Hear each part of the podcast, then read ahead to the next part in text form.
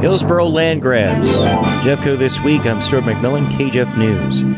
The health department, who's headquartered in Hillsboro, and Hillsboro schools are both buying up land. But first, authorities in Jefferson County investigated an apparent murder suicide that occurred last weekend Sheriff's Office spokesperson Grant Bessel says it happened at a home in the 400 block of Caleb Place in the Fenton area. When he got there, there was an adult family member of the people who live inside the home had said that he received a phone call from the male homeowner that gave him some concern to come over to the house. When he arrived there, he said he went inside and found the two homeowners dead in their bed. Our deputy then searched the house and confirmed what the family member had said.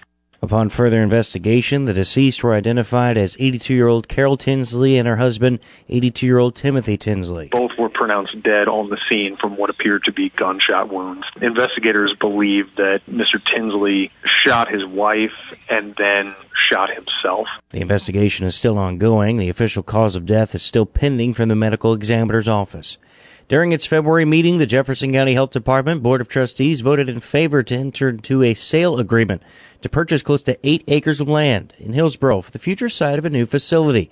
Steve Sykes, operations manager for the health department, says the cost of the land will nearly be $763,000. Growth is our biggest reason. Also, the facilities here have some age on them. I'll put it like that. It's still a good building, but with us needing more space and newer facilities, felt like it was time to look for more property. You know, we're limited on our parking. That's a big issue here at Hillsboro. So we wanted not just to get a uh, space where we can build a building, but also have enough land for ample parking as well. And this new lot that we have purchased will uh, give us that ability the property is near the intersection of Highway 21 and B in the Pear Tree Plaza. It's a good location. It still keeps us in Hillsboro. It has the road access off of the new 21 is really good. We have stoplights there. I think the developer is going to pay to have more stoplights put on. The other good thing is it, it borders the city park, which will play a role with some of our job functions as well, some of our programs. So we just felt like it was a good fit for us.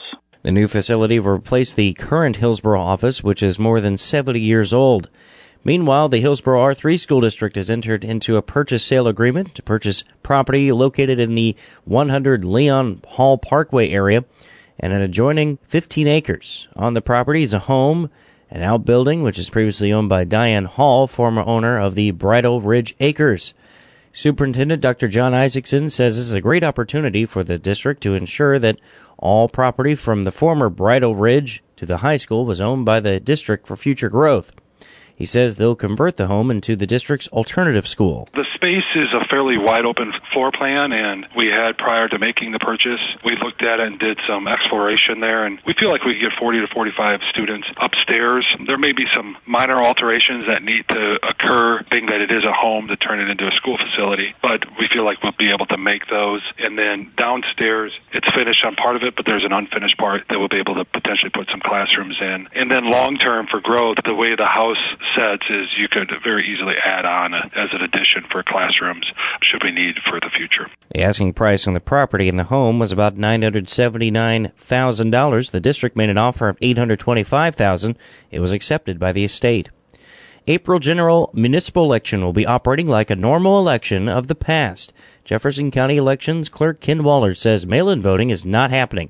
Satellite absentee options will not be available but normal absentee voting is. No mail in voting. You have your permanent absentees, which are mainly the people that are disabled that really can't get out and probably shouldn't get out.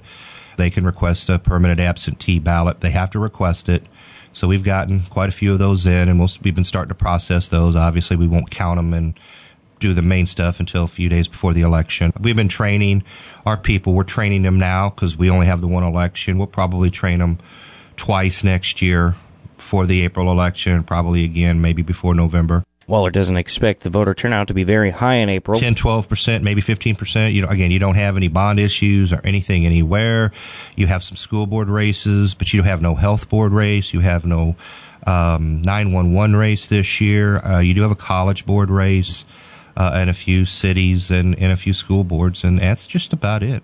The election will be Tuesday, April 6th. MoDOT has some projects ready to go this month in Jefferson County. Engineer Stephen O'Connor. Route A from Old 21 down around Hillsboro to Collins Road. We're going to resurface that entire stretch, and we're going to you know, upgrade the guardrail and add left turn lanes at Harrison Lake, Burning Tree, Pebble Creek North, and Morgan Road. Another one we're talking about is along Route E, along Joachim Creek. In that channel, there's some pretty major erosion going on, so we got to fix that erosion. That's a big project we're going to undertake. And another one that we talked about, 21 at 110, we're going to install traffic signals. That's supposed to start late this year.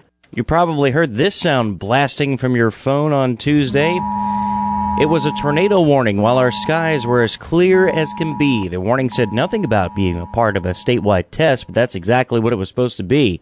National Weather Service, who issued an apology, said it was an apparent malfunction between their office and the Weather Emergency Alert System. Another week in the orange. COVID cases continue their downward trend in Jefferson County this week. No red could be found in any of the major categories in the health department's color guidance indicator. About only 230 people have the virus right now in Jefferson County. Jeffco this week. You give us six minutes, we'll give you Jeffco. I'm Stuart McMillan, KJEF News.